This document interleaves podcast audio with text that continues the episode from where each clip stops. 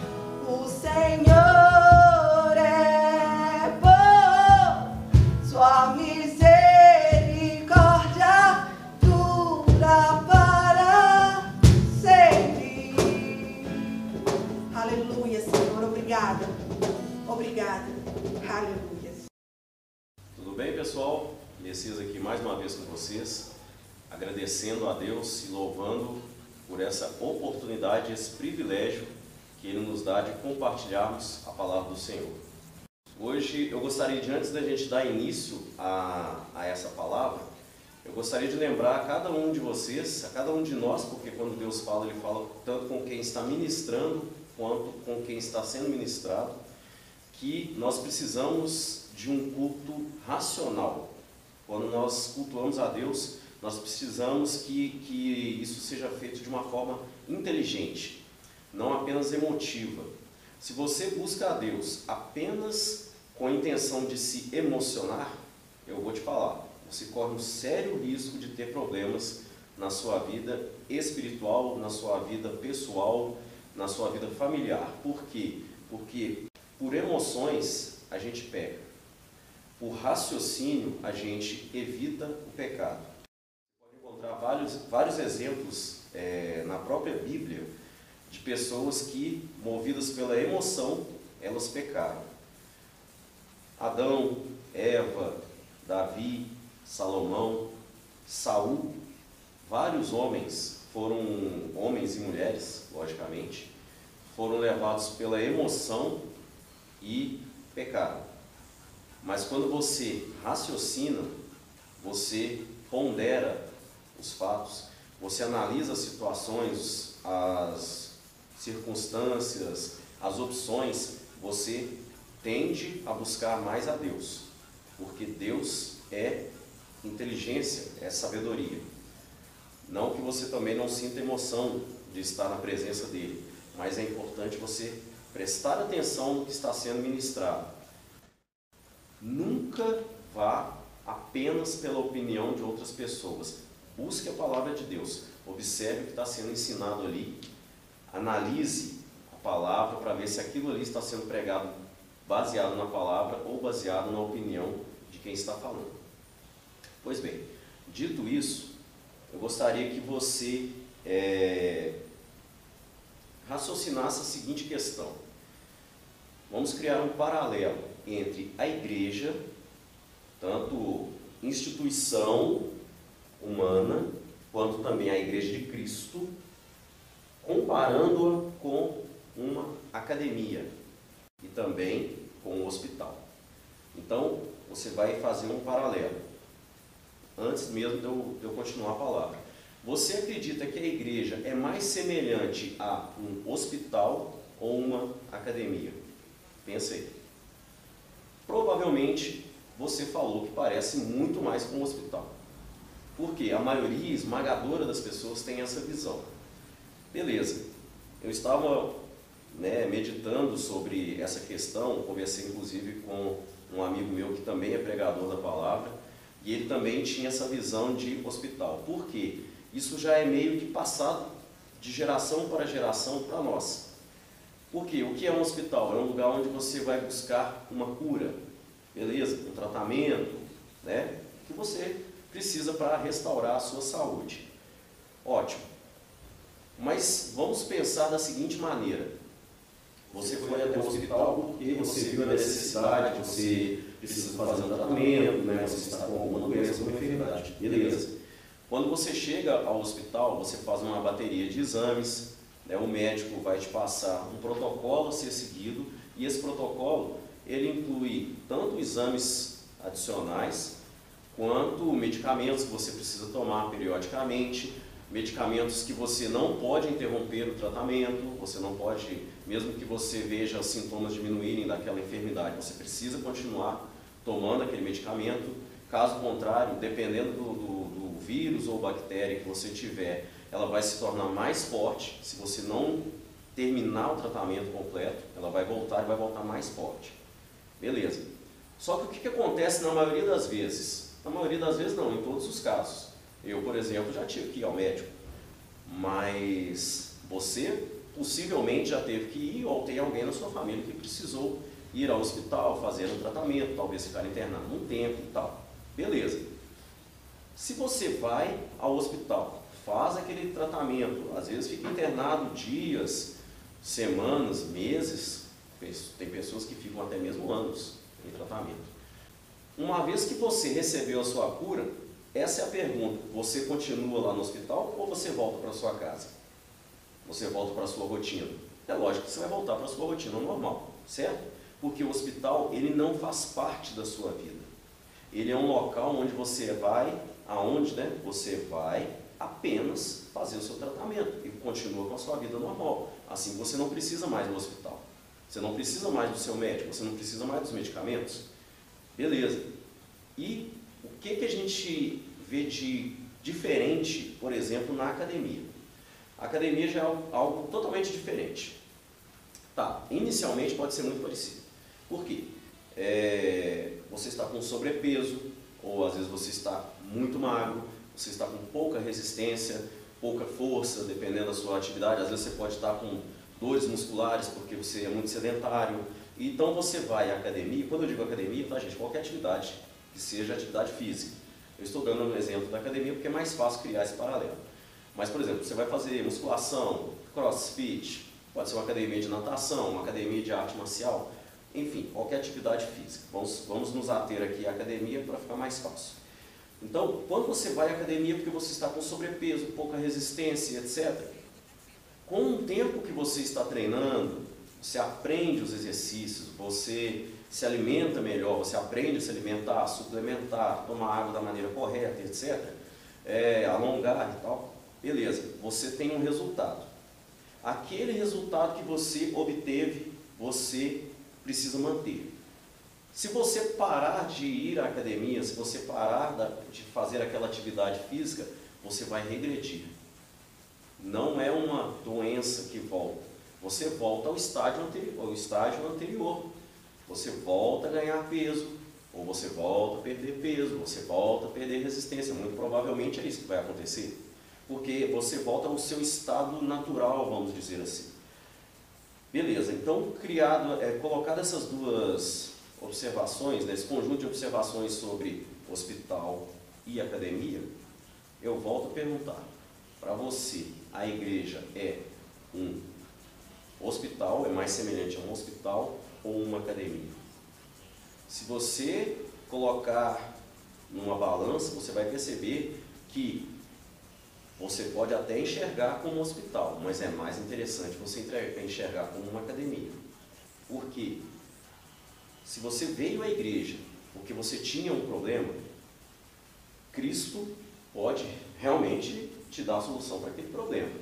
Porém, se você não criar uma nova rotina e você não colocar a igreja como instituição criada por Deus, não instituição não. Se você não colocar a igreja como um ponto permanente na sua vida, provavelmente você vai ter problemas.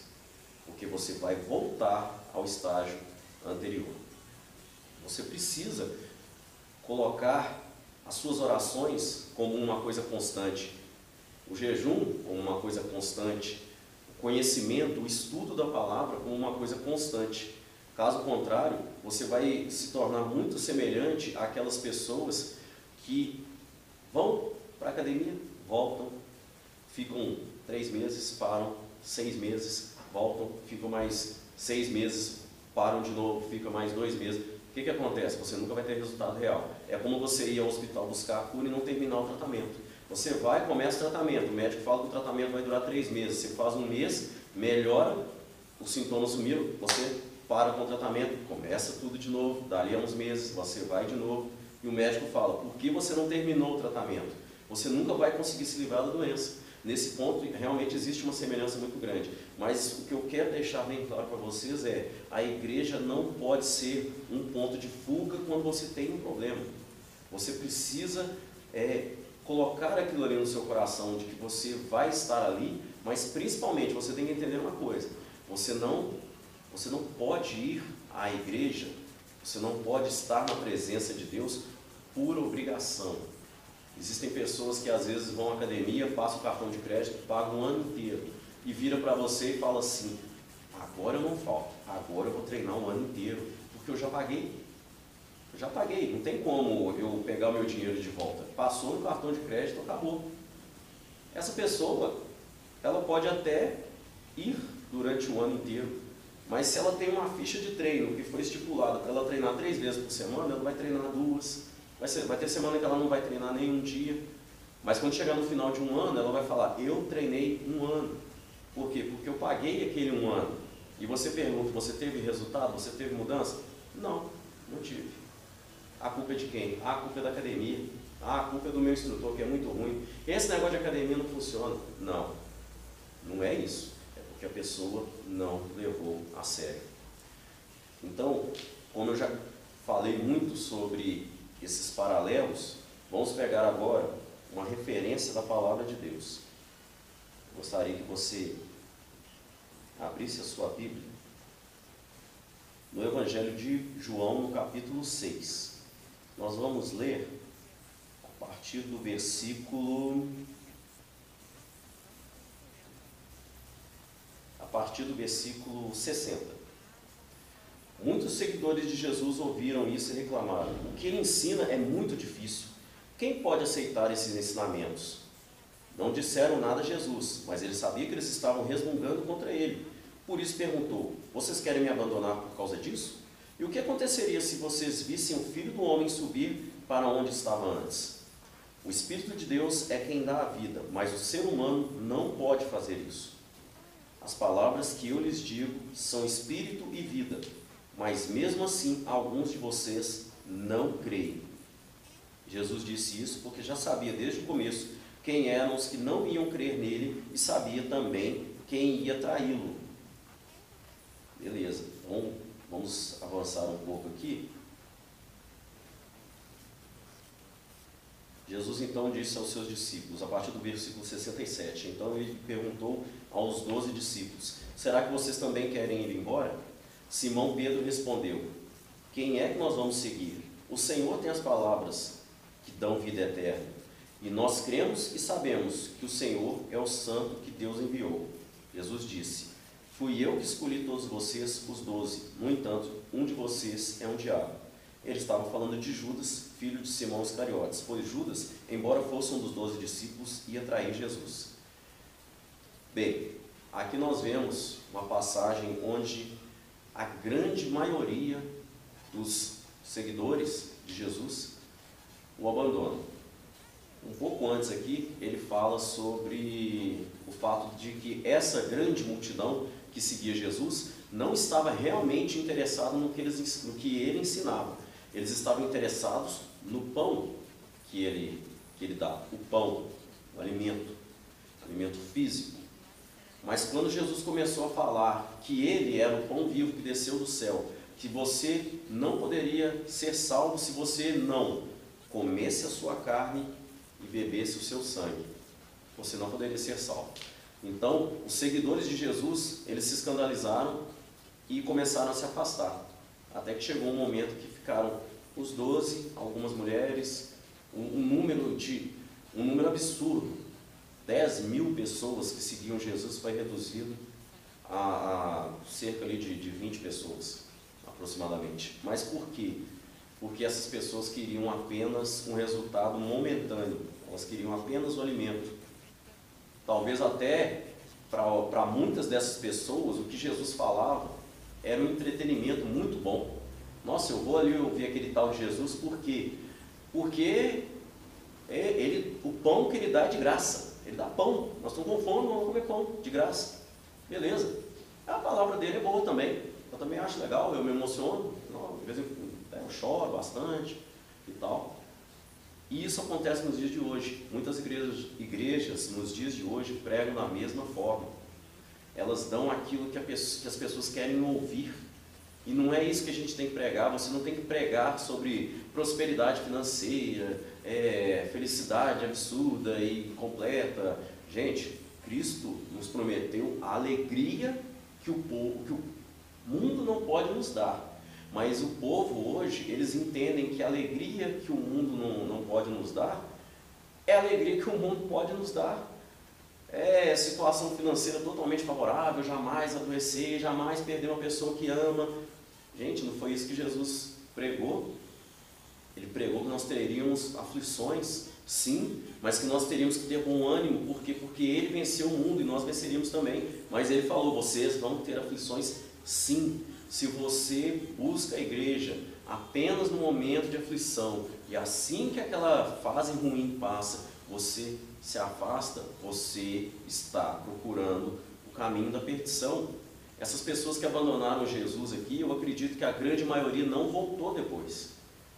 Eu acredito sim que alguns voltaram né, alguns devem ter realmente, é, é, depois de um tempo, depois de ver o, o, o desfecho da, da, vida de Cristo na Terra, eu acredito que eles voltaram sim. Mas a maioria não. A maioria abandonou e não voltou.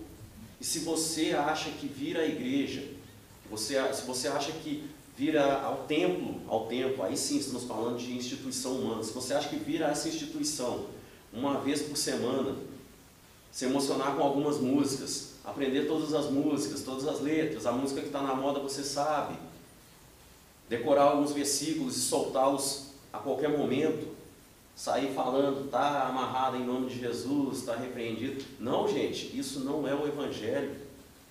Você precisa buscar a Deus de verdade em todos os momentos, nos momentos felizes, nos momentos tristes, no momento de dificuldade, no momento de falta de dinheiro, no momento de dinheiro sobrando, não importa, você tem que buscar Deus o tempo todo, porque a salvação é individual. Não se prenda à instituição humana, não se prenda a horários de instituição humana, doutrinas de instituição humana. Ah, a igreja está querendo fazer um, um momento de, de oração, vamos fazer uma oração online, só que vai ser 10 horas da noite. Ah, não, mas 10 horas da noite para mim fica inviável, eu faço o seu momento de oração.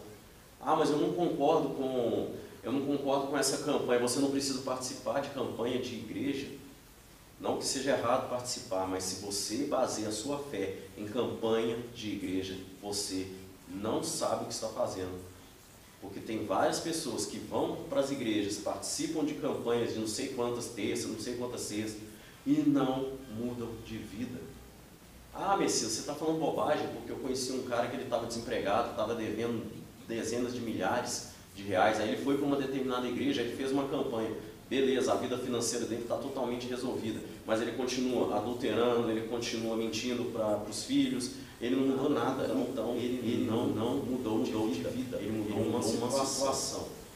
Então, então Deus, Deus colocou no meu coração hoje, é hoje é isso. Você, você não, não pode, pode levar, levar a sua, sua, sua, sua vida com Deus, Deus como, como se fosse simplesmente um hospital. Você vai, faz um tratamento para um problema, resolve aquele problema e nunca mais você volta. Não é isso. Leva como uma vida de atleta, uma vida de disciplina, uma, uma vida de dedicação. Quais são as atividades que você precisa fazer se você é um atleta? O que, vai mudar na sua vida?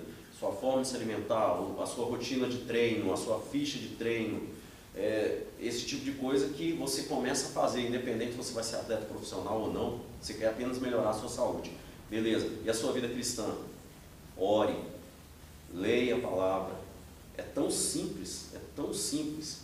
Tem pessoas que querem basear a sua vida espiritual em louvor. Ah, todo dia eu escuto duas horas de louvor. Não estou falando que seja errado. Mas aí você está lendo a palavra? Aquelas duas horas que você fica ouvindo louvor, você não pode tirar meia hora, procurar uma pregação na, na internet e você ouvir aquela pregação. Eu acredito que Deus vai falar muito com você, tanto no louvor quanto na pregação. Mas no culto racional, provavelmente, Deus vai falar muito mais na pregação. Então, você, cada um de nós, precisa buscar individualmente, porque mais uma vez eu digo, a salvação é individual. Você não pode colocar a responsabilidade da sua saúde na mão do seu médico, nem do seu instrutor de academia. A responsabilidade é sua. O seu resultado, o melhor médico do mundo não vai poder te curar se você não seguir o que ele passar. O melhor personal trainer do mundo não vai te dar resultado se você não seguir o que ele te passar. E Deus não pode mudar a sua vida se você não fizer aquilo que ele mandar. Se os profissionais sabem o que estão fazendo e ainda assim erram, imagine o quanto a sua vida vai melhorar se você seguir aquilo que Deus te falar. E tudo que Ele precisa te falar, Ele vai te falar através da oração, através da palavra. Então, que fique essa palavra nos nossos corações. Eu mais uma vez agradeço a todo mundo que está assistindo. Se você puder fazer todo aquele procedimento do YouTube, se você puder dar um like, fazer um comentário, compartilhar, isso é muito importante, não para nós, porque nós estamos aqui para servir. Né? Nós temos pessoas que se dedicam, tem pessoas que estão trabalhando aqui né, nos bastidores, todo mundo sabe que o Isaías é responsável principalmente pelo que está sendo feito aqui, mas tem o Davi, tem o Vitor, tem várias pessoas, né, Ariel, o Lucas, todo o departamento de comunicação, todo mundo está ajudando para que esses vídeos sejam feitos para vocês. Mas nós estamos servindo a Deus a partir do momento que nós servimos a igreja. Então, dá uma força para a gente, como eu disse, dá um like, compartilhe, faça um comentário, para que esses vídeos possam alcançar mais e mais vidas. Que Deus abençoe a cada um de nós. Nós nos vemos na próxima.